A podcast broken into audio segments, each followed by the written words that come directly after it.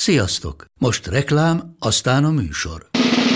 A műsor, valamint az élményekkel teli utazások, személyre szabott ajánlatok és állandó kedvezmények támogatója a Molmove hűségprogram. Nyisd meg a Molmove appot a profilodba belépve, add meg a Sport TV promóciós kódot, és tankolj Molevo és Evo Plus üzemanyagjainkból 15 forint per liter kedvezménnyel. Ne feledd, a Sport TV promókóddal most még jobban megéri Molmove tagnak lenni. Vége a reklámnak, jön a műsor.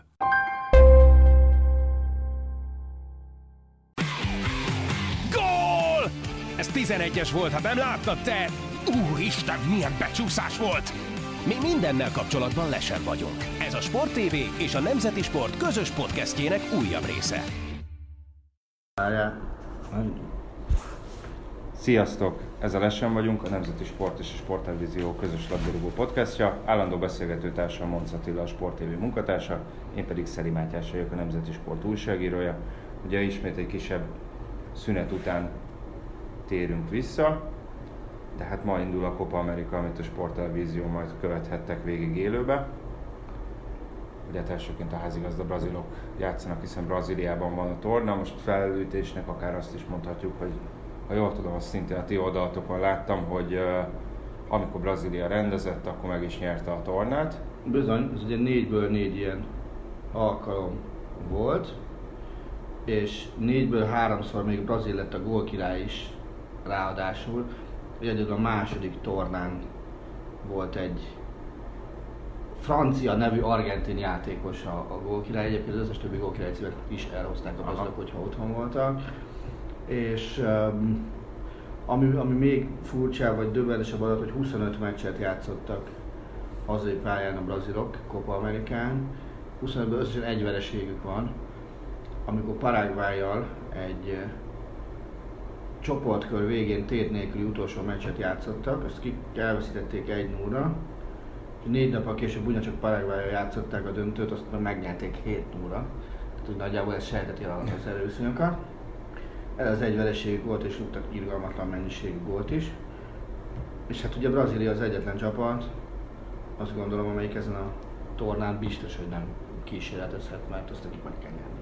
Hát azért tegyük hozzá, hogy uh, nyilván dél-amerikai futballban a stabilitás szó az nem biztos, hogy ez az egyik fő jellemző.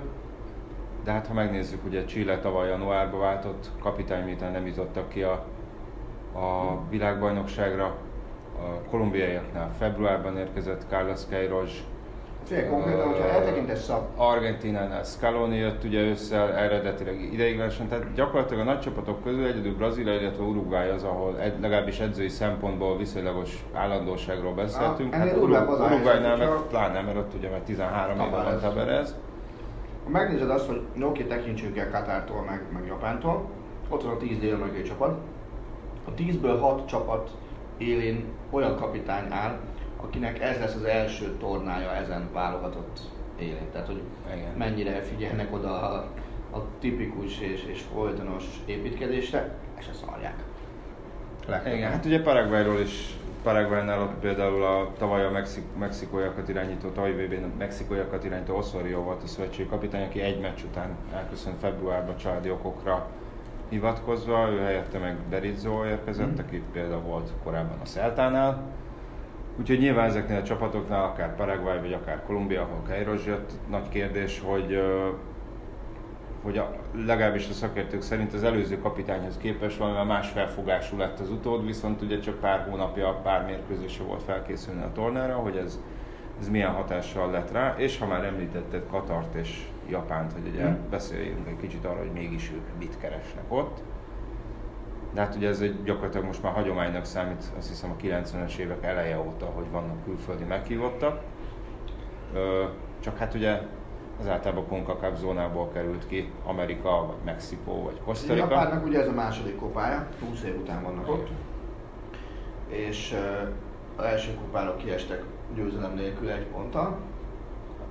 Most fel tudja, mit csinálnak, mert ugye azért, azért valamilyen szinten ezeknek a dél-amerikai csapatoknak a játéka ez uniformizálódott, tehát ez jelentősen megfigyelhető rajtuk a többségben az európai hatás.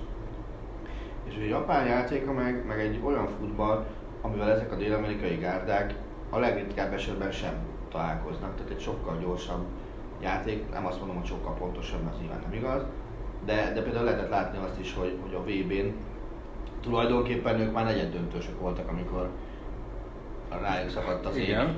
Ég. Igen, és akkor ott a, nekem a japán újságírók is mondták, aki esetleg ugye nem emlékszik, ott az volt, hogy jól emlékszem, kettő óra vezettek. Bizony.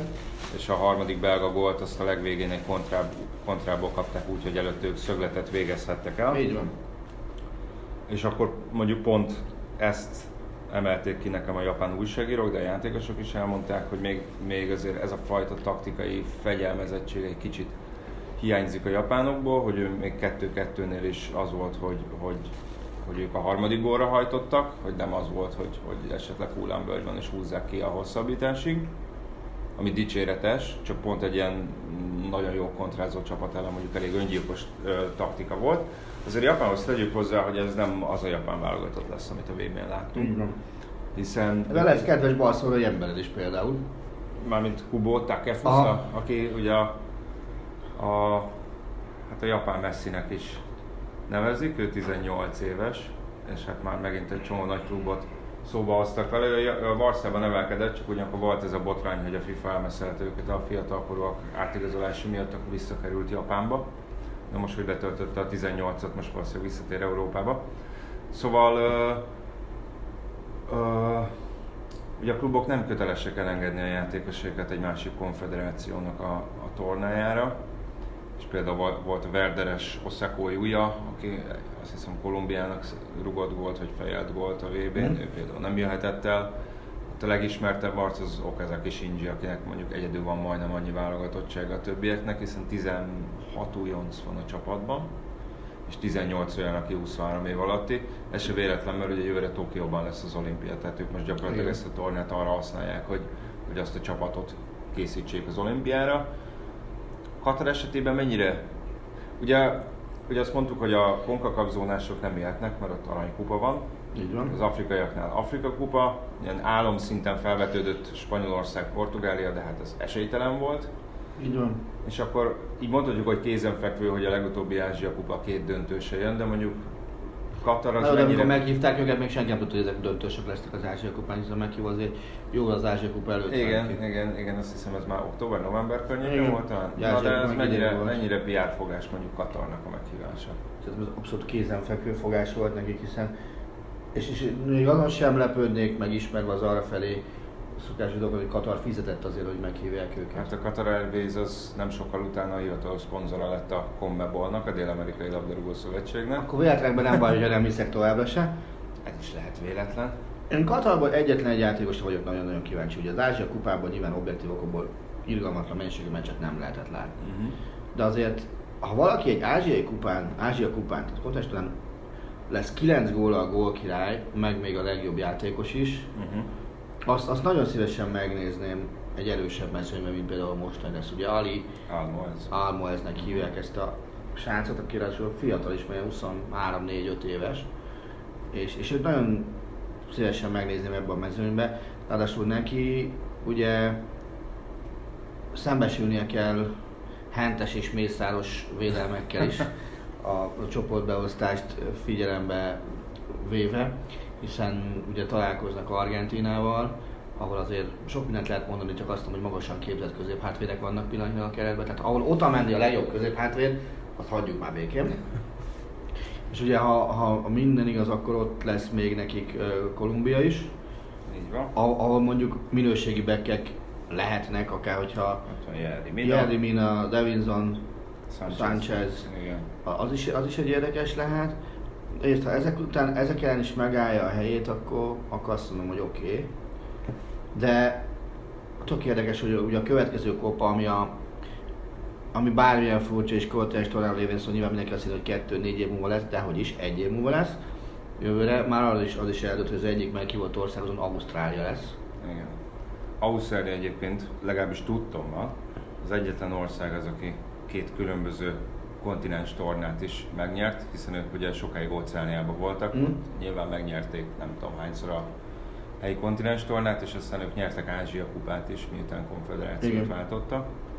Hát ugye Katarra visszatérve, hát nyilván van ez a, az úgymond politikai része is, ha csak a válogatottat nézzük, akkor ők ebből nyilván nagyon-nagyon sokat profitálhatnak, hiszen szerintem hát hasonlóan is 90% fölött, de talán mindenki a Katari bajnokságban játszik ebből a keretből. Tehát nyilván ők egyrészt a VB kvalifikáció az nekik nem játszik, mivel rendezők, ezért most ugye tétmeccseket játszhatnak egyrészt más stílusú, és hát papíron azért jóval erősebb ellenfelekkel hát szemben, tehát ez számukra, számukra ilyen szempontból ö, ö, hasznos lehet. És igen, ugye említetted, hogy jövőre is lesz egy Copa America. Két országban. Két ország, Kolumbia és Argentina. Hát ugye mondjuk Bogota és Buenos Aires között nagyobb a távolság, mint a Oroszországi VB két legtávolabbi pontja között, és nem is kevéssel nagyobb a távolság. Az hogy hogy lesz ott meg megcsinálni, hát, hogy új lebonyolítási formával kell megismerkedni? Területi szinten lesznek a csoportok. Aha. Két hatos csoport. és uh, ugye így az EB-kkel lesz egy, év, egy évben majd a Copa America jövő évtől, ami nem, szerintem nem túlzottan szerencsés. De ha már a véletlenekről beszélünk, akkor így azért megnyílt mondjuk egy páratlan évnek a nyara, és hát ugye a FIFA páratlan évekre meg például kibővített klubvilágbajnokságot tervez. Na. Tehát ez számukra kézen, számukra nyilván előnyös, most ez nem tudom, hogy ez mennyiben, mennyiben volt uh, tudatos döntés. De mondom, persze nyilván ők a saját piacukra dolgoznak, meg az időeltolódás miatt azért más lesz, de azért nem tudom, hogy ez mennyire volt jó döntés, hogy egy évben, egy évben legyen a, az Európa bajnoksága. Tudom, kifejezetten rossz döntés volt. De térjünk vissza kicsit a, a brazilokra.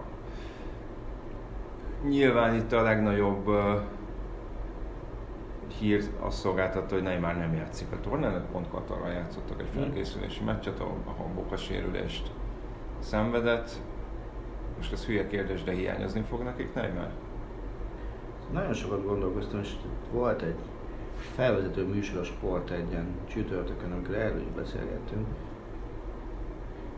És én, én, én fenntartom azt, hogy nem vagyok benne biztos, hogy hiányzik. Mm. Mert, mert szerintem Neymar ott van a pályán, nyilván nem elvitatva azt, hogy tényleg egy barom jó játékos, abszolút tudja dominálni a csapatot, de amennyire jó a jelenléte, lehet, hogy annyira, annyira káros is a jelenléte, hogyha ha olyan fajta függőség alakul ki a, többi tíz játékos és köztem, mint amin az argentin vállalatokban mm-hmm. nagyon gyakran megfigyelhető Messi meg a többi tíz uh, játékos között. Tehát simán lehet az, hogy, hogy uh, páran felszabadulnak attól, hogy nem kell azonnal a labdával Neymart keresni, hanem hanem játszhatnak egymás között. És azért a másik dolog meg az, hogy, hogy uh, ha megnézed mondjuk 2014-ben vagy 2018-ban, hogy lett világbajnok Németország, illetve Franciaország. Uh, olyan szupersztár egyik csapatban sem volt, aki rátelepedett volna az egész csapat játékára. Uh-huh. Tehát a 14-es német válogatott legjobb játékos, ki volt. Hát igen, egy ember nem emelkedett ki olyan iszonyatosan az egész Viszont volt négy-öt ember, aki iszonyatosan magas színvonalon teljesített. De, de extra klasszis szinten senki sem, hanem volt egy tökéletes csapatként működő egység, amelyik hozta a meccseit, benne természetesen a elődöntős brazil alázással, és kész. Franciaország hogy lett világbajnok? Tavaly. Igen. Tehát ott sem tudsz mondani egy, egy, nem tudsz mondani egy Zidánt, nem tudsz mondani régebről egy, egy, egy Ronaldot, egy Rivádot, hanem, hanem ott is tökéletesen összerakott gépezetként működik. És ha ezt vesszük figyelembe, akkor szerintem akár jól is jöhet Neymar kiesése, hozzáteszem, kritikus pillanatokban meg nyilván mindig kell egy vezér, és azért ha ránézel erre a brazil kezdőcsapatra, amit mondjuk terveznek, de szerintem nem biztos, hogy rá tudsz bökni olyan játékosra, akire azt mondod, hogy na, ha, ha Kex van, akkor ő biztos kihúzza a brazilok szekerét a kártyúból. Uh-huh. Hát de tegyük hozzá, hogy a, jó, hát ez, ez nem, nem tudom, hogy mennyire szimbolikus, de hát azért Csicsi elvette tőle a torna előtt a csapatkapitányi karszalagot. Azzal tökéletesen egyetértettem, basszus, ne üssön már meg egy játékos. Nyilván, nyilván ennek pedagógiai okai voltak elsősorban, és ugye adatta Dani Alvesnek, aki most teszem, 36 éves. Hozzáteszem, hogy eleve azt, azt olvastam, amik kezébe, eleve a braziloknál mindig is rotációban működött a csapatkapitányi mm. rendszer. Tehát Daniel Alvesnek kellett volna lennie például a kapitánynak a VB-n tavaly, mm-hmm. ha nem sérül meg ugye röviddel a torna előtt. Tehát ez a rotációs rendszerbe beleillik, Ugyanakkor én azt gondolom, hogy azért a fegyelmezetlenségért Neymart muszáj volt valahogy megbüntetni, tovább megyek. Ami ugye most van újabb botránya, éppen csütörtökön péntekre víradó éjszaka hallgatták ki legújabb akciója uh-huh. nyomán, ugye, ami egy nemi erőszak vágya. Um, szerintem szerencsésebb ebből a szempontból is, hogy nincs ott a tornán, mert nem ezzel foglalkoznak, mert minden Na pont ezt akartam, sajtótájékoztatón az újságírók. Pont ezt akartam mondani, hogy hát amennyire nekem vannak minimális személyes benyomásaim Csicsiről, ő mondjuk egész jól bírja ezt, de, de hát a brazil média az elég, elég, hogy mondja, elég őrült. Dehogy is, és, és megkockáztatom, hogy csak a Globónak mondjuk tavaly volt a tavalyi vb n mondjuk csak a Globónak több munkatársa volt kint, mint néhány országnak szurkolója. És tényleg mindenhol ott voltak, meg néha elég idegesítőek voltak, például az mondjuk kicsit zavartam, amikor Kazányba belga-brazil negyed döntő után még reggel ötkor is gitároztak, és szomorú brazil balladákat énekeltek a kiesés után a mellettem lévő szobába. Tehát, hogy elképesztő média figyelem van, és nyilván ugye Neymar kapcsán ez ráadásul több szempontból is fokozott. Egyrészt itt van ez a nemi erőszakvád, másrészt ott vannak ezek a Paris Saint-Germain-es balhéi, harmadrészt ott van ez a, hát most éppen vélt vagy valós esetleges klubváltása.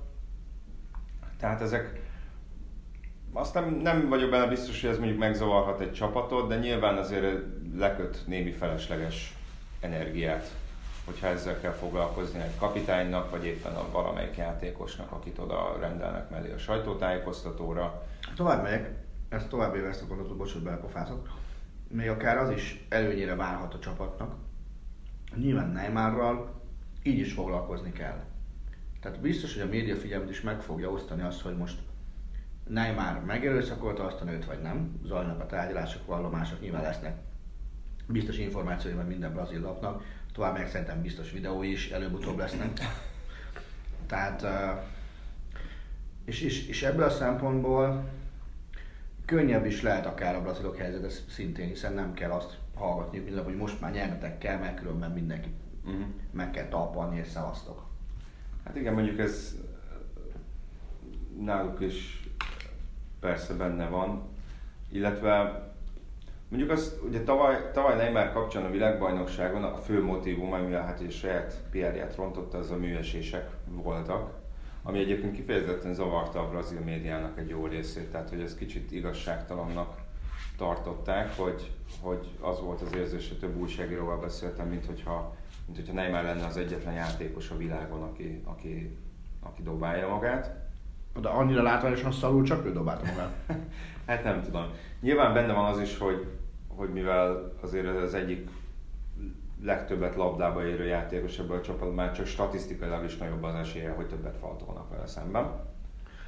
Jó, basszus, de amikor, amikor látod azt, hogy a labda, mondom, tőled egy méterrel lévő labdát elrúgja a védő, és te meg bemutatsz egy ilyen Honti, hát ha, Honti Hanna járszaiban ötvözetet. Én nem azt mondom, hogy nem, nem, már. nem színészkedik, csak azt mondom, hogy, hogy nagyobb esélye is van arra, hogy felrúgják egy, egy olyan játékosnak, akinek többet van a labda, aki felvállalja az egy az egyeket, abban jobban benne is van, hogy, hogy rúgdossák. De most uh, ugye még Neymar mellett maradva, de egy kicsit elkanyarodva, ugye most a klubváltása is itt lóg a levegőbe. Nekem az az érzésem, vagy az a benyomásom, hogy ebből Real Madrid biztosan nem lesz, mert azért már Real Madrid így is rekordösszeget költött Mendire, Militaóra, Azárra és na, Jovicsra. Számoljunk csak itt egy kicsit. Tehát a Real mennyi 300 milliót szólt eddig el? Hát most már nagyon karcolgatják a 300-at szerintem. Még valakik nyilván vesznek. Hát még legalább egy játékost vesznek. Hát várj, mennyi, mennyi volt Jovics? 70? Nem tudom, mert az elmúlt időszakot aztán... 172, 20. Hát nagyon 300, közel van a 300-hoz biztos, mint a 200-hoz. Számoljunk 300-al biztonság kedvéért, valami ilyesmi a címlapodokon is ma. Igen? Aha. Nem tudom, tegnap nem dolgoztam. Nem láttam a mai címlapot. És hogyha 300 milliót elköltöttek, úgyhogy még hivatalosan nyitva sincs a piac? Az biztos, biztos hogy rekordösszeget költöttek, mármint magukhoz képest. Mm. Ugye a Pogbára zöld utat kaptak elvileg.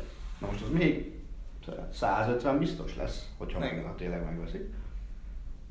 Én azt gondolom, hogy, hogy nem fognak 500 fölé menni már. Tehát nagyon, kire van még szüksége a Reálnak? Egy, egy normális irányítóra körülbelül. Igen, tehát hogyha azt nézzük, szem, sem a posztokat, sem igazából számszakilag tekintve ez nem nagyon jön neki, meg, meg így az alapján, hogy, hogy kik vannak a keretben, nem is tűnik olyan indokoltnak, és ugye egyre inkább dobálják be a Barcelonának a, Barcelonának a nevét is, Azt szerintem nem jó vért szülne, hogyha a Barca visszamenne. amire hát nem is tudom, csak egy adást el tudnánk tölteni azzal, hogy, hogyha nekem azt kéne fejtegetnem, hogy ez miért rossz ötlet. Mondjuk, mondjam, hogy költött. De mondjuk, mondjuk menjünk egy kicsit. Hát egyrészt az, hogyha jól tudom, és legalábbis én nem találtam nyomát, hogy ez változott volna, Neymar még mindig pereskedik a klubba, mert ugye neki van egy szerinte neki járó hűségbónusza. igen, igen, ez, ez így van. Ugye kettő az, hogy hogy ment el a klubtól, az sem volt éppen túlzottan hát, lovagias, vagy hogy mondjam, Elegáns. elegáns, ami vele egyébként a klub is hülyét csinált magából, ugye volt, aki voltak klubvezetők, ezt mondta, hogy 200 százalék, hogy marad. Három az, hogy nekem az sem tűnik túl biztatónak, hogy mind a két Paris Saint-Germain-es idényében volt egy olyan sérülés, amivel fél idényt kihagyott. Basszus, az előző szezonban kiadott napok száma 100 fölött volt. Neymar esetében. És amellett- Tét meccs 20 valamennyi, amit Amellett voltak neki mindig ilyen kisebb, egy-két meccses sérülései, amikor mindig, hogy, hogy nem, majd nem mindig, de mondjuk az esetek túlnyomó többsége valahogy Brazíliába tűnt fel utána egy hétre. A negyedik az, hogy amit említettünk, hogy Brazíliába tűnt fel. Néha, néha kezd az az érzésem lenni Neymarral szemben, aztán persze lehet, hogy ez egy nagyon-nagyon igazságtalan megfogalmazás, de de hogy mint hogyha nem mindig a futball lenne számára az elsődleges. Szerintem tökre így van. Ez persze lehet, hogy a körülötte lévő média cirkusz miatt is De Neymar, én azt így. gondolom, hogy Neymar az nem egy, nem egy futbalista, és most tényleg elnézést a fogalmazásért, hanem egy egyszemélyes futballvállalkozás. Hát ezt sok emberre mondhatjuk. Na jó, de ő, amikor átjött Európába, már akkor annyi reklámszerződése, meg minden olyasmi volt, amivel jobban keresett, mint mondjuk Messi. Tehát, amikor átjött Európába, tehát nem amikor itt volt a, a legnagyobb piacon.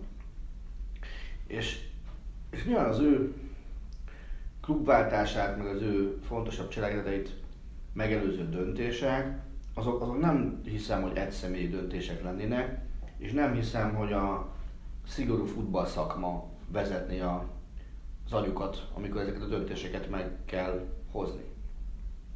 Hanem az, hogy, hogy, hogy gazdagok vagyunk, de legyünk még gazdagabbak. Na és akkor tegyük hozzá, itt vannak a pénzügyek. Egyrészt az, hogy, hogy most induljunk ki a vételárából, mondjuk számoljuk az alsó hangon 222 Hm? millió euróval. Barcelonának most jelenleg nem áll ez az összeg a rendelkezésére. Úgyhogy ugye Frankie de Jongra már elköltöttek egy nagyobb összeget. Tehát először el kéne adni több játékost is. Na most volt egy olyan konstrukció, ami szerintem teljesen kamu, de hogy Dembele, Coutinho és Rakitic eladásából jön össze ez a pénz. Ha most kicsit súlyozunk, hogy megérné ezt a három játékost, akiből egyébként kettő simán elmehet nyáron ettől függetlenül. Azért a harmadik gondolom. Igen, igen. Hogy, hogy, hogy idehozzad Neymart.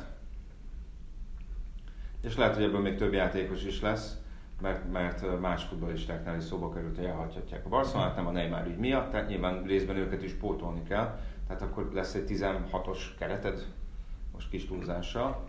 A harmadik pedig a fizetése, amiről már beszéltünk az adásban is, hogy a Barcelonának iszonyatosan magasak a bérköltségei. Ez ami 60 valány százalék Hát lehet, hogy már a 70-et is Aha.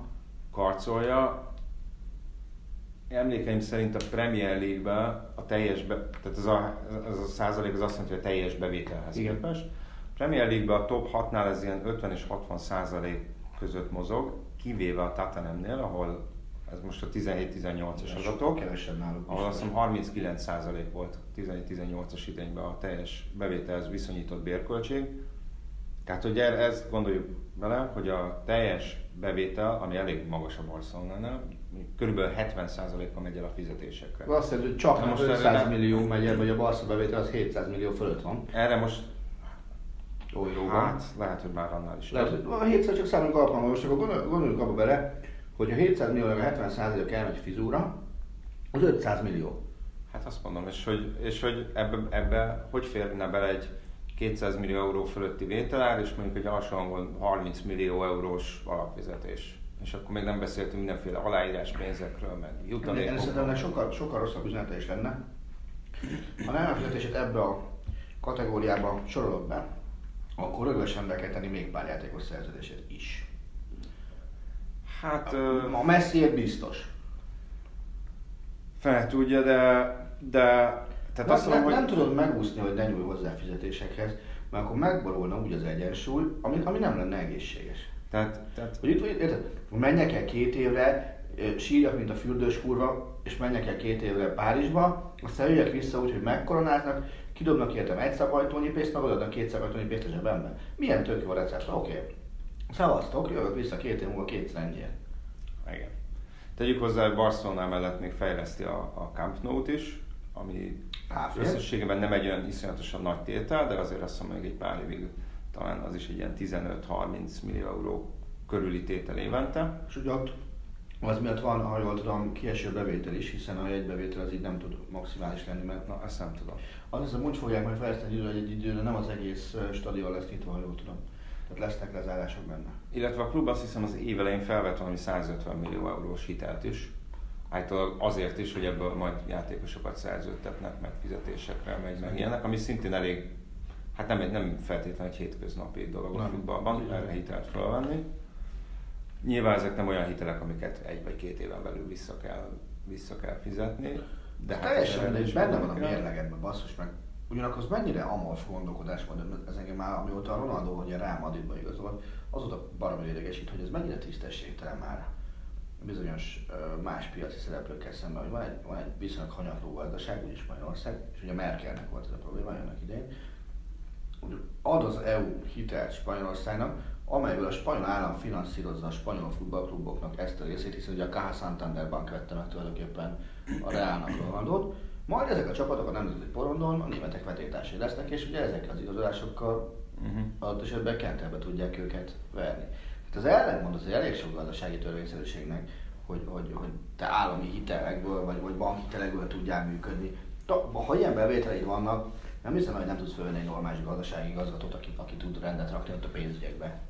Hát ezt nem tudom, hogy ez, ez mennyire inkább az, hogy, hogy ügyeskednek kicsit a könyveléssel, meg, meg, meg most már az, hogy a pénzügyi fair play szabályzat, hát nem kijátszása, de ott is egy kicsit kitologatni a határokat. Szóval visszatérve, amit mondtál, tehát rossz üzenete lenne, nem feltétlenül garantált itt a siker, pénzügyileg nagyon nagy terhet róna a klubra, tehát tehát vehet még a Barcelona 100 milliós játékos, csak még nem pont Neymart kellene megvenni, hanem tényleg most már azért lassan, és nem is olyan lassan Luis Suarez utód, utódlásán kellene gondolkodni. Nyilván Griezmann azért nem véletlenül fogják oda vinni. Ezt gondolom. Én- Én hozzáteszem, hogy azért még el tudnék képzelni nála fiatalabb játékos is. Én is, tehát ezt akartam mondani, hogy itt nem feltétlenül 27-28 éves játékosokba kellene gondolkozni. Ezért sem érteném azt, de szerintem ez nincs napi renden, hanem inkább csak pletyka, hogy, hogy Dembelét eladnák, mert, mert megint akkor azért megint potenciált adsz el. Coutinho-t még valahol megérteném, mert valahol pénzt kell csinálni, belőle lehetne. Fél, hadd kérdezek hogy mennyire, mennyire rúgják a segbe a Barca játékos politikája felelős vezetőket az elmúlt két év transfereiért? Hát ez nagyon jó kérdés. Hány tani találatot tudsz mondani Inkább- in- két évből? És hány olyat, aki árérték arányban irgalmatlan rossz döntés volt? Hát nyilván az utóbbi több lenne. Aki, akik, most ha az elmúlt két évet nézzük, szerintem Lenglet nem volt rossz. Jobb hátvédben Szemedóra sem mondanám azt, hogy bukás lett volna, szerintem Arturból nagyon jó játékos lesz.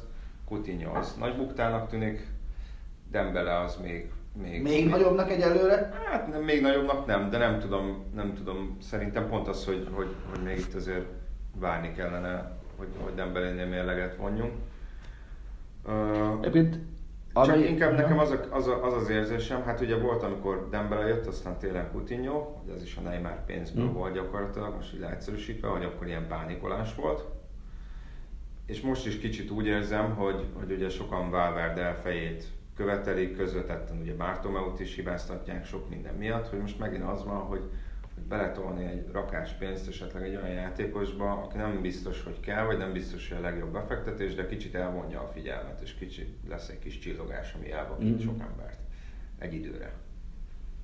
Nagyon-nagyon messzire kanyarodtunk a kopától. Igen. Back to Dél-Amerika. Na még annyi a brazilokról, hogy hát ugye coutinho mondják, hogy Neymar pótolhatja majd a kezdőcsapatban. Illetve ami, ami még náluk központi kérdés, hogy ki lesz a csatán, ugye Gabriel Jesus vagy Roberto Firmino. Ugye a, a VB-n inkább Jesusra szavazott Csicsi, ami nagyon sokat kritizálták. És mit írt az ESPN? Gabriel Jesusnak kell viselni azt a terhet élete végéig, hogy ő az a 9-es, aki a brazil válogatottan képtelen volt gólt szerezni a világbajnokságon. Hát ezért még van ideje, még azt mondom, hogy még három VB is. De nem, egy VB, ugye egy igen, igen. Hát jó, csak hogy ez Oroszországban nem tud visszamenni időgéppe, hogy gólt ugyanazon a négy meccsen, azt, amit játszottak a brazilok. Én Firminót, Vagy ötöt, bocsánat. Firminót egyébként én sok oldalú játékosnak tartom. Az lehet, hogy ő viszont ugye nála azt mindenképpen jegyezzük hogy ő nem tanult csatár. Hát, Tehát ő nem, a dolog. Hoffenheimben nem csatárt játszott. Az egy dolog, de hát a, a, a Liverpoolba is nagyon sokat lépeget vissza, hogy teret nyisson Szalának meg Manéna. Itt ugyanezt megteheti a, a, a brazil szélső játékosokkal is, illetve az, hogy a védekezéshez is mennyit hozzá tud tenni, és azért a B-ben is sokan azt mondták, hogy amikor beállt, akkor, akkor mindig úgy játszott, hogy utána mindig a következő meccs előtt azt, azt Aha. fejtegették, hogy lehet, hogy neki kellene kezdeni. Hát most meglátjuk, hogy, hogy, Nem. Hogy ez így lesz-e. Na de mondd meg azt a csapatot, aki szerintem a legnagyobb veszélyt jelenti Brazíliára. Nyilván legalább két esélyes a dolog, hogy kit fogsz mondani, de lehet, hogy három. Egyet ér mondani. Elsőre. Egyet ér, hogy aki a legnagyobb veszélyt Aha. jelent? Ajjaj. Hát most nagyon gondolkoznom kell. Hát én azt mondom, hogy Uruguay. Tök furcsa, hogy én is inkább feléjük tendálok, és nem, nem az argentinok felé. Az Argentina lenne a kézenfekvő. De hát aki Így van. látta az argentinokat a világbajnokságon, Meg láttam mondjuk, hogy hogy veri meg őket Venezuela, tehát még egyszer mondom, Venezuela, még ha egyébként én őket simán az egyenes késés szakaszba várom, akkor is. Argentina számomra egy iszonyatosan nagy kérdője. Én Mhm. amikor láttam őket játszani, egész, tehát a világbajnokságon egészen szörnyen, futball, szörnyen Mhm. futballoztak. Ugye ott benne volt az is, hogy, hogy a csapat, vagy legalábbis a csapat vezetői, azok szövetségi kapitány Sampaoli el, ellen fordultak, legalábbis ez volt a, ez, ez, ez, ez volt a közbeszédben, és valóban úgy is, úgy is tűnt vele. Mi volt nekik az utolsó csoportmeccsük? Nigéria, ugye? Nigéria volt az, ahol, Igen. ahol aztán a végén azt hiszem, Rohó szerzett volt, és azzal mentek De tovább a csoportkörből, ugye ott a Messi szerezte az elsőt. Ott Szampolit a meccs előtti sajtótájékoztatón ott voltam, nekem konkrétan az volt az érzésem, hogy itt most élve boncolás és mészállás lesz, és arról fog szólni az egész, hogy mennyire inkompet- inkompetens ez az ember, akit egyébként én, én jó edzőnek tartok. És nehéz szavakkal leírni, hogy amikor bejött a sajtótájékoztatóról, hogy nézett ki, mert úgy nézett ki, hogy ő is erre számított. Tehát ilyen üveges szemekkel nézett maga elé, nyilván a második számú kapust hozták vele, nehogy egy olyan játékost, akivel esetleg bele lehessen menni olyan kérdésekbe, hogy, hogy mi van a csapat körül. Ehhez képest egész, nagyon kesztyűs kézzel bántak vele az argentin újságírók, és a végére fel is engedett, és akkor bullshitelt is egy 10 percet, tehát nem nagyon beszélt semmiről. És a meccs utáni sajtótájékoztatón meg ugye messzivel jött ki, és akkor meg, akkor meg szintén úgy nézett ki, hogy, hogy, hogy a testbeszédből, vagy nekem az volt az egész feelingem, hogy van a, a, a tanár úr, az a messzi, és van a hülye gyerek, az meg az edző. Tehát, hogy ott is ült mellette ilyen csendben, egy néha ránézett. És Men, aztán men, ugye, mennyit változtatott a helyzet egy év alatt? Scaloni, Messi ül itt a sajtótájékoztatón, hogy néznek ki ezek a szerepek? Hát nem tudom, ugye itt az a furcsa, hogy, hogy ugye ezek után az nem volt meglepő, hogy, hogy San Paulit ki kellett rúgni. Az így van. mert egész egyszerűen nem volt irányítása a csapat felett. Ugye nekem argentin ismerősök mondták például, hogy mondjuk Mascherano-tól el kellett volna köszönni már a VB során is, Mhm. de hogy ő volt az egyik ö, főnök ennek a csapatnak, és Mhm. hogy kis túlzással berakta magát egy folytában. Meg volt olyan hátszol a többiek részéről, hogy nem lehetett kihagyni. Szóval ezek után ugye Scaloni Pauli egyik segítője volt. Így van. Tehát Már ezt nem tudom, nem nem tudom, annyira nem követtem az azóta történteket, hogy nem tudom, hogy milyen a dinamika a csapaton belül, vagy milyen Ugye, a viselkedés és a kapcsolat Scaloni és a, a, az úgymond vezérek között. Ugye Mascherano már nincsen, Iguain, aki szereti az argentin válogatottat, Iguain szerencsére nincsen.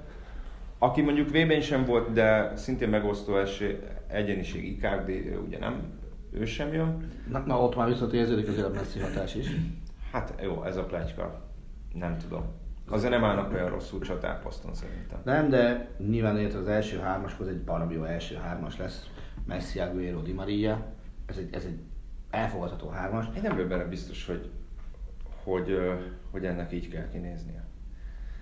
Akkor szerintem így fog kinézni, ez így jó. Mert tehát, ha megnézzük, mondjuk be, tegyük félre Lautaro Martinez-t, akit Azt nagyon- de remélem nem nagyon- őt akarod bekövetelni oda előre. De nem, de ha azt nézzük, ott van Los Elso, akkor azt mondják, hogy, hogy amikor, hogy amikor játszottak messzivel, akkor mindig nagyon jó De ő Los Angeles majd jó Ott van Aguero, ott van Di Maria, ott van Dybala. Dybala nem fog és kezdeni. ott van Messi. Ez öt játékos, nyilván Dybala, Dybala szinte biztosan nem fog kezdeni. De még Los Angeles középpályán fog játszani szerintem. de, de, szerintem még az is sok, hogyha, hogyha maradékból négyből mind a négy, Hm? négy kezd. Ugye itt Scaloni próbálkozott, nála talán még az is hátrány volt, hogy ugye Messi ideiglenesen visszavonult, ez nem az volt, mint a legutóbbi Copa America után, hanem csak arra volt szó, hogy össze kihagyja Igen, ugyanakkor azt jegyezzük meg, hogy ősszel ez a csapat még nem Scaloni csapata volt, hanem Scaloni és Aymar csapata volt. Igen. Ugye akkor még ketten vitték tovább, aztán hirtelen novemberben Scaloni egyedül maradt, de jellemző az ottani biztonságra, meg a tudatos hosszú távú tervezésre, Scaloni kinevezett szövetségi kapitány szerződése az a torna végéig tart, csókolom. Így van, de ez által azért is van, mert Számpoli végkielégítése nagyon sokba kerül, és Scaloni volt igaz. a legolcsóbb opció. Tehát ez- én, én kevesebbé elvállaltam volna. Scaloni volt a legolcsóbb opció, és ugye ezért is mondhatjuk azt, hogy a bukott szövetségi kapitány segítője maradt. Lehet, hogy ez volt az egyik... Költségkímélő eljárás? Igen. És szóval visszatérve a felállásra, hát ugye Venezuela ellen, ahol kikaptak elég csúnya 3 1 ott a három belső védős felállást erőltettem, ugye San Paulinál is jellemző volt, több csapatánál is, Chilénél is, meg, meg a Sevillánál is próbálkozott ezzel, de hát ezt valószínűleg el fogja engedni. Úgyhogy marad a négy védőnél, akik elő, előttük lesz két védekező középen, és az egyik az valószínűleg Paredes lesz, a másik pedig uh, Guido Rodriguez, akit én nem igazán ismerek, ő Mexikóban Eddig hat játékos van. és akkor, és És akkor jön jön az a ott az a kérdés, hogy, hogy mi lesz, hogy lesz még egy harmadik középpályás, és akkor hárman, elő lesz két szélső, meg egy Vagy középcsatár. azt mondod, hogy Los Elzo, Messi, Di Maria is elől Aguero?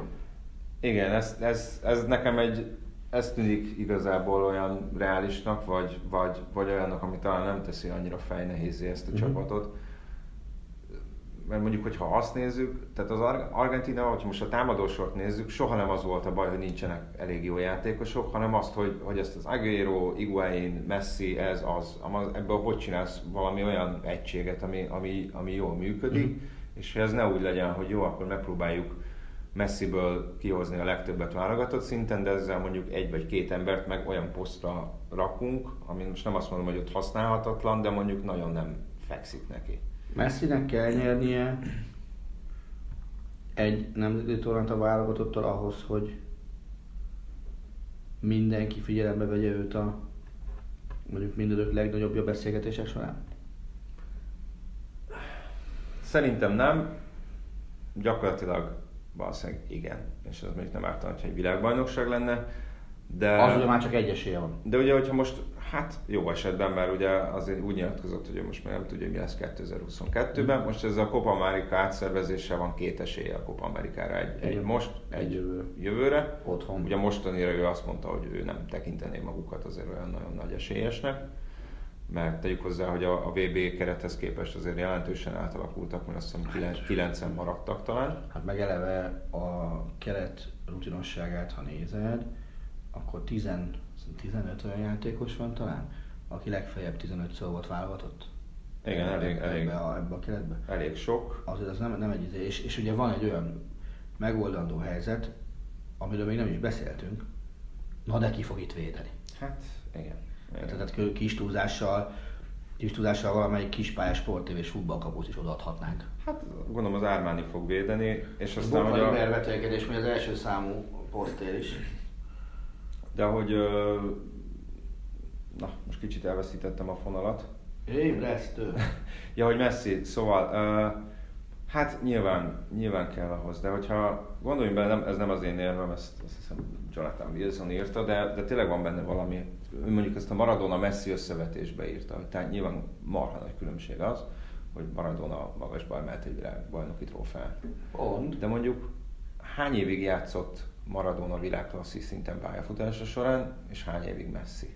Hány évig Messinél- játszott Maradona világklasszisként az argentin válogatottban, és hány évig játszott Messi- világklasszisként az argentin 12, Messi 12 éve játszik. Válogatott. világ- Messi 12 éve játszik világklasszis szinten, és Maradona-nál meg nem tudom, nem vagyok benne biztos, hogy mondjuk a, a felét azt elérjük el. Lehet, de, de én nem redukálnám csak futballra ezt a történetet egyrészt. Jó, de akkor ne csak Másrészt- futball, másrészt, összesen, Másrészt, összesen, nézzük meg azt például, összesen. hogy, hogy mondjuk Barcelonában, én tényleg aláírom, tényleg világklasszis, elképesztően művel. De basszus azért Barcelonában egy annyira szerencsés csillagzat alatt játszottak ők együtt úgy, hogy nem volt még senkinek két olyan altisztja, tehát röhelyes van altisztja, mint, mint, mint Xavi meg Iniesta évekig. Mhm. Tehát, tehát, az egy annyira szerencsés csillagzat alatt összerakott a Barca volt, hogy, hogy az valami hihetetlen. És ugye ezek a társak neki nincsenek meg mondjuk az argentin váltottba, akik, akik alá tudnának játszani. Úgy és annyira. Csak itt, itt megint arra van szó, hogy ha Argentina nem nyer, akkor, akkor itt arra, a, rögtön arra van szó, hogy Messi nem nyer. Ezt még megírtam Iguainról, de ugye azt mondom, 16-os Copa America Centenarion talán Messi hagyott ki 11-est a döntőbe, előtte Iguain hagyott ki 11-est a döntőbe. Iguain zicsert rontott a VB döntőbe, zicsert rontott mind a két Copa America döntőbe. Mégis sokkal kevesebb szó esik róla, mint mondjuk Messiről. Na jó, nyilván, azért várjál, is, de- nyilván azért is, mert képességeikben nem mérhető egymáshoz a két játékos. De hogyha te mondjuk adsz egy forintos paszt a, a csatártársadnak, aki aztán 10 méterről a kapussal szemben állva mellé rúgja, és mondjuk ezzel nem vagytok világbajnokok, vagy ezzel nem nyertek Copa Amerikát, akkor mennyire fair az, hogy aztán a végén ez meg gyakorlatilag Jó. csak rajta csapódik. Mondja, mondja három vagy négy nevet abból az argentin válogatottból, amelyikkel Maradona világbajnok lett.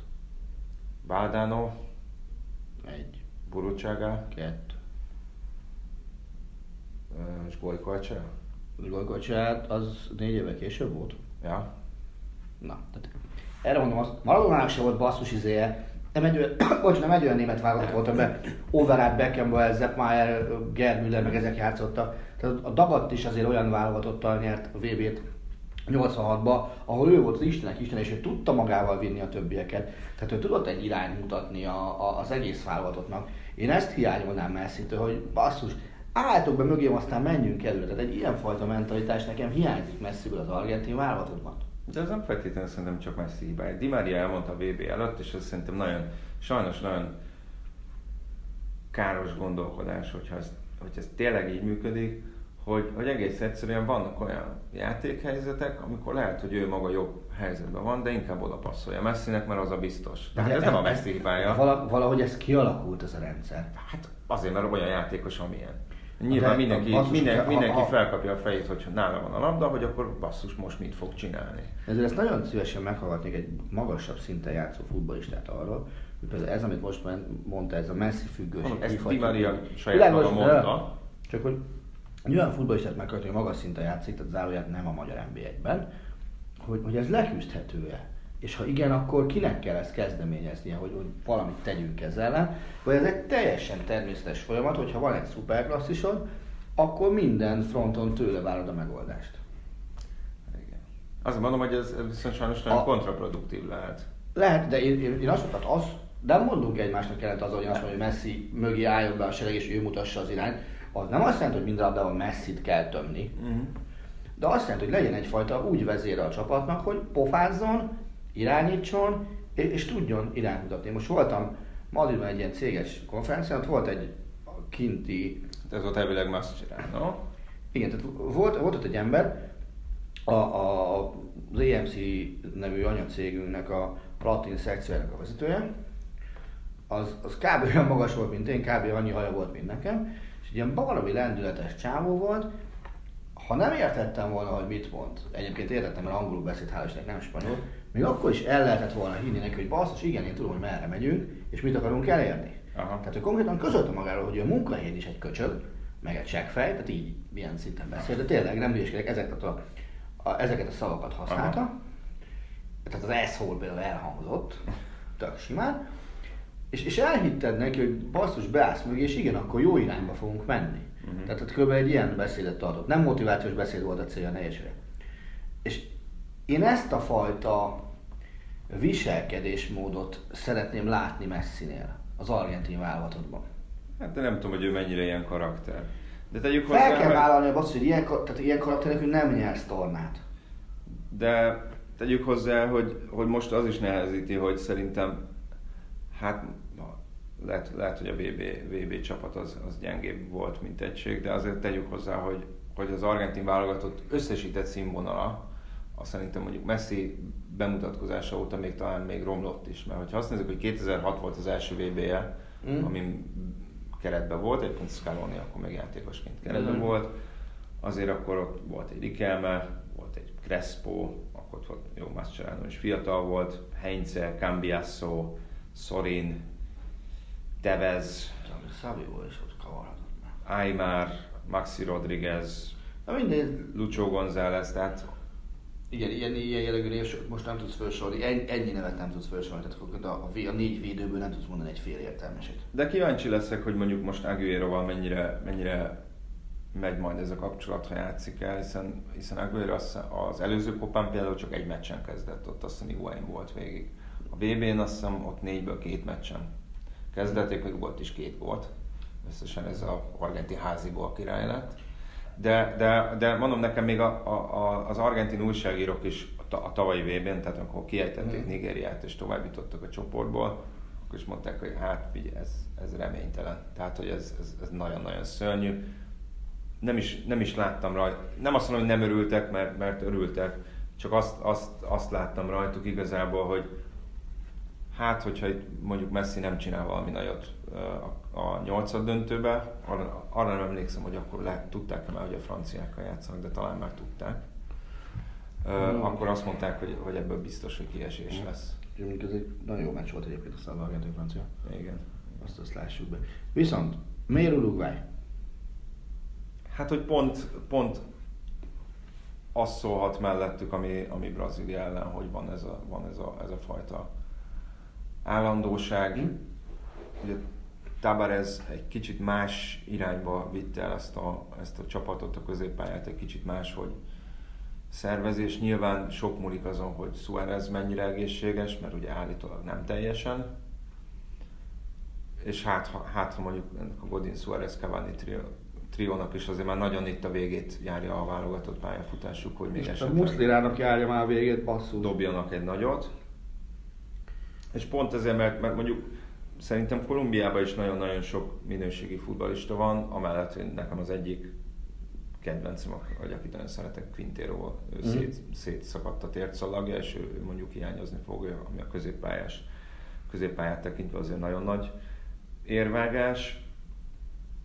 Tehát, hogy ezt az állandóságot mindenképpen előnynek érzem. Uh-huh. Uruguaynál, és azért ők nem teljesítettek rosszul a vb hiszen negyed döntősek voltak, és ott a franciáktól ö, kaptak ki, hogyha jól emlékszem, de szerintem, szerintem így volt.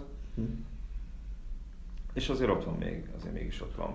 Nekem mondjuk az előző idénye, ahogy amennyire hallottam, nem sikerült jól a Milánba, de nekem Laxalt játéka is nagyon tetszik, az ott van Jimenez is, ő 24 Ja, tudod, mi tetszik Uruguayban? Az, hogy végre van egy olyan dél válogatott, nyilván ez a Tabarez féle éra jel, ö, köszön áldása, mondjuk így, Mhm. hogy normálisan tudnak építkezni. 2017-ben az U20-as EB-n ugye Uruguay azt hiszem negyedik lett, úgy, hogy a, az elődöntőt is, meg a döntőt is 11-esekkel vesztette el. Bocsánat, az elődöntő és a bronzmeccset, pardon. Az elődöntő és a bronzmeccset is 11-esekkel vesztette el. És mostani keretben 6 darab olyan játékos van, legfeljebb 22 éves. Tehát már lehet látni azt, hogy Tabarez kikkel akar eljutni viszonylag messzire. Hát igen, és, és ami nagyon sokat számít, és szerintem, szerintem ez Dél-Amerikára nem jellemző, de aztán lehet, hogy ha van olyan hallgatónk, aki ebbe tájékozottam, az ki fog javítani, hogy Tabareznek nagyon nagy beleszólás van az utánpótlás képzésbe is. Így van. És, és ebből is profitál a válogatott, és ez az, ami szerintem mm. ezen a kontinensen nem feltétlenül jellemző, ahol tényleg gyakorlatilag ilyen két éves ciklusokat töltenek ki a kapitányok, mert egy rossz Copa Amerika vagy egy rossz VB után, vagy nem jutnak ki a mhm. VB-re, utána kirúgják őket. Ez így van. És ugye, vagy pedig annyira nem figyelnek az utánpótlásra, mint amennyire nem figyelt Chile, amelyiket ugye kétszeres címvédőként jön most a kopára. De úgy, hogy nem volt vb De úgy, hogy nem volt vb és úgy, hogy a csapat magját még mindig azok a játékosok alkotják, akik azt hiszem a 2007-es 20-as vb ott voltak. Igen, hát ez Vidal, meg Sanchez. Az, 12 év alatt nem bírtak kinevelni egy következő generációt. Tehát a csilei futballnak ez a négy éven belül szerintem olyan mélyrepülést jelenthet, mint aminek egy elejét már láttuk az előző VB-s helyezőkön, hogy amit mondta, hogy elfelejtettek kijutni a világbajnokságra. Igen. Viszont, ha akkor nézzünk egy pozitív példát, és ne ragadjunk le Uruguaynál, te kit választotok a Copa Amerika kellemes meglepetésének, és főleg a fényben, hogy, hogy mondjuk kit, a nevek alapján kit mire tagsálunk. Kellemes meglepetés. Aha. Tehát akkor most valami nem feltétlenül kézenfekvő csapatot kell. Ne azt mondta, hogy Brazília nyerés, az kellemes meglepetés, ez igen. Ezt Hát jó kérdés, ugye Perút láttam játszani, én Perúton nem voltam, Aha. nem vertem magamat a földhöz, amellett, hogy szurkolóik azok csodálatosak voltak. Mm. Uh,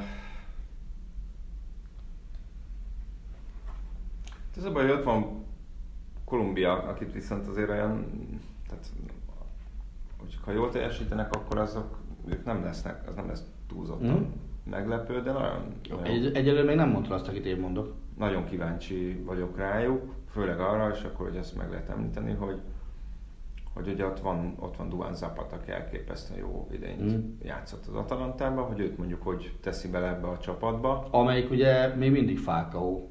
Így van, és, és arra, arra én azért nem számítanék, hogy mondjuk Fákaó Zapat egy csatásról lesz, legalábbis abból kiindulva, hogy ami barátságos meccset játszottak ebben az idényben, ott, ott mindig az volt a, a, a forgatókönyv, hogy Fákaó kezdett, és ő, az ő helyére hozta be Zapatát. Talán volt nem tudom, hogy az év elején vagy a tavaly év végén volt egy olyan meccs, hogy, hogy pont nem egymást váltották, és akkor azt hiszem volt 20 percük a pályán együtt. Tehát ott van ugye Hamez is, ott van, ott van Mina is, ott van Sánchez is, ahogy említetted. Mm.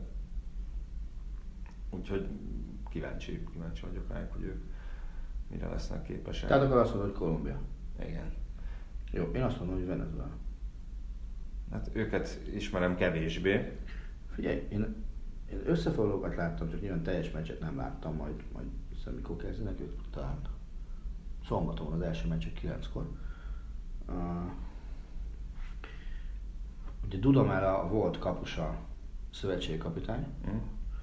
és, és nekik is van egy baromi jó generációjuk, ugye amelyik ezen az ominózus Uruguay negyedik helyen zárult 20-as évvel egy picit még jobban is teljesített, hiszen döntős volt.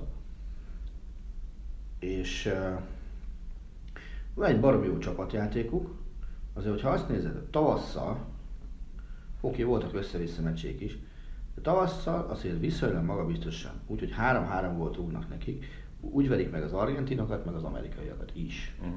Ugye Amerikát legyarulták most a Copa előtti, talán utolsó felkészülési meccsükön 3 óra egy fél idő alatt, és a márciusban meg úgy verték meg Argentinát, hogy abban az argentin váltóban már volt Messi. Meg az volt az a meccs, arra a meccsre tért vissza, ha Igen. minden igaz? Igen, abban már, azon már volt Messi. De a selejtezők meg tök utolsók lettek. Nem tudom meg, hogy még gondolom ezt egyébként, de... de... Bolívia is megelőzte őket, akik szintén nem tekintenék nagy hatalomnak most mm. éppen Dél-Amerikában. A Bolíviát szerintem, ha brazilok normálisan játszanak, azért Bolíviát ma éjszaka legalább egy négy gól erejéig csúnyán be fogják árazni. Mondom, de az az, hogy azok akarjanak futballozni. De nem tudom, nem tudom megmondani, hogy miért várom egyébként Venezuelától azt, hogy kiugoljanak, és legyenek ott az egyenes késés szakaszban. Mert ebből a csoportból ott lehetnek, hiszen azért Bolívia nem a világ legjobbja. És azt hiszem talán Peru a negyedik ebből a csoportban, ha minden igaz. Aha. Ebből azért, ez, ebből azért tovább lehet jutni még harmadikként is, hiszen azért ezt ne felejtsük el, hogy a, a három csoport harmadikból kettő szintén ott lesz a legjobb nyolc között. Igen, itt is ugye a létszám miatt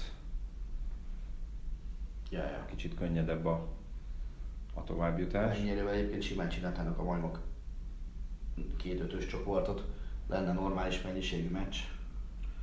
Hát figyelj, majd biztos átszervezik még, az, jelen, Nem, az, je- az jellemző az, az, az, pont, ezért is használta pont, tehát a dél-amerikai futball vezérkar, azok tényleg majmok, majmok, nem gondolkodnak. Egy dolog vezérli őket, minél több lóvét valóságot tudjanak rakni. Nem véletlen, hogy azért a FIFA korrupciós ügyeivel azért ők is ott vannak. Hát sőt, elég jelentősen, elég jelentős zászlóvivői voltak, ugye hát azért most már szerencsére kiment egy generációs Ricardo Teixeira, vagy Nik- a Nicolás Leoz, Hogy aki hívták az argentin elnököt? Az is egy csodálatos ember volt. most gondolkozom, ő nemrég meghalt, amivel megúszott elég sok büntető ügye. Nem fogom De de ő, ő is, ő is, 80-as évek volt, már ott volt ő is. Ah, mi volt a neve? nem tudom, na mindegy. Hát ugye Nicolás Leoz volt, aki állítólag... Paraguay, igen, hát ugye az, a Kontinentális Szövetség elnöke volt, és ő mondta azt, hogy hát lehet, hogy a, azt hiszem lovagi címet kért valami, valami meccsért cserébe az angoloktól. Lehet. Ugye teljesen az, az Brazíliában él, azért mert nincs kiadatása USA-val. Úgyhogy hát ott voltak azért érdekes emberek, de ha mondjuk... Julio Grondona. Grondona, tényleg. De hát arról is könyvet lehetne írni, mondjuk ez most nem a korrupció, csak hogy itt az átszervezés, Mhm. mondjuk az argentin bajnokság lebonyolítása, azt szerintem csak arról lehetne egy 300 oldalas könyvet írni, hogy leírnánk, hogy az adott évben hogy nézett ki a De ezt ugye ezt meg Még nem, csinálni a dolgoztál, brazilokkal is. még nem dolgoztál a nemzeti sportnál, legfeljebb gyakornok lehettél, amikor a, az önmagát a latin kultúrkörökben Andrea del Monteként definiáló Hegyi András gyakorlatilag hetente akart írni egy oldalt az argentin bajnokság szerinte éppen aktuális reform elképzeléseiről, és így előttem van a Kormányi Zsolti arc, meg néha a sajátom is, hogy ezt hogyan próbáljuk meg visszaverni, főleg amikor egyszer megadod, hogy ne írjon, majd másnap ott volt a szövegtárban valami 8000 karakter basszus. És ez nyilván az olyan, olyan nyelven, ami egy picit furcsa nyelvezetű szöveg volt, maradjunk annyiba. Hát én valami, mikor egy-két éve olvastam fel, azt a 70-es évekből, hogy akkor épp valamelyik szezonban hogy nézett ki az argentin bajnokság, és ott három-négy embernek, akinek felolvastam, nem értette. Tehát, hogy annyira, annyira, Várjál, várjál, annyira várjál, attól függ, kit te olvastad fel. Tehát azért tudnék, tudnék mondani olyan kollégás értelmes- közös értelmes- ismeretség körünkből, Ért- aki nem értené. Értelmes emberek, értelmes emberek voltak. Tehát érted, de most a, a legtöbb helyen hogy néz ki egy bajnokság? Oda-vissza játszik mindenki mindenkivel, és mondjuk az, aki a legtöbb pontot legtöbb pontot szerez az a bajnok. Ez egy Pont egyenlőségnél vagy az egymás elleni, vagy a gólkülönbség Ja, esetleg a győzelmek száma. Na most ezt kb. két és fél percen keresztül folyamatosan olvastam, hogy hogy néz ki a bajnokságnak a lebo- lebonyolítása, ami, ami amit majd lehet, hogy előkeresek, és akkor majd vagy írásban, vagy, vagy majd a következő adásban szóban közzéteszem, mert tényleg érdemes. Írásban, podcastban közvetlenül valamit, az legalábbis egy új korszak Erre van a Facebook oldalunk. Úgyhogy...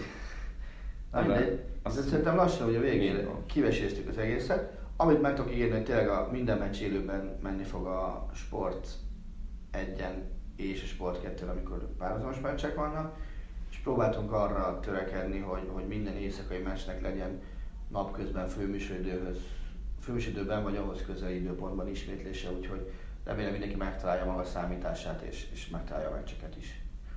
És köszönjük, hogy hallgattatok minket, most nem lesz reményeink szerint ilyen nagyobb szünet. Vagy felülten ígéreteket tesz. Legalábbis ez a hét és jövő hét között, aztán utána majd meglátjuk.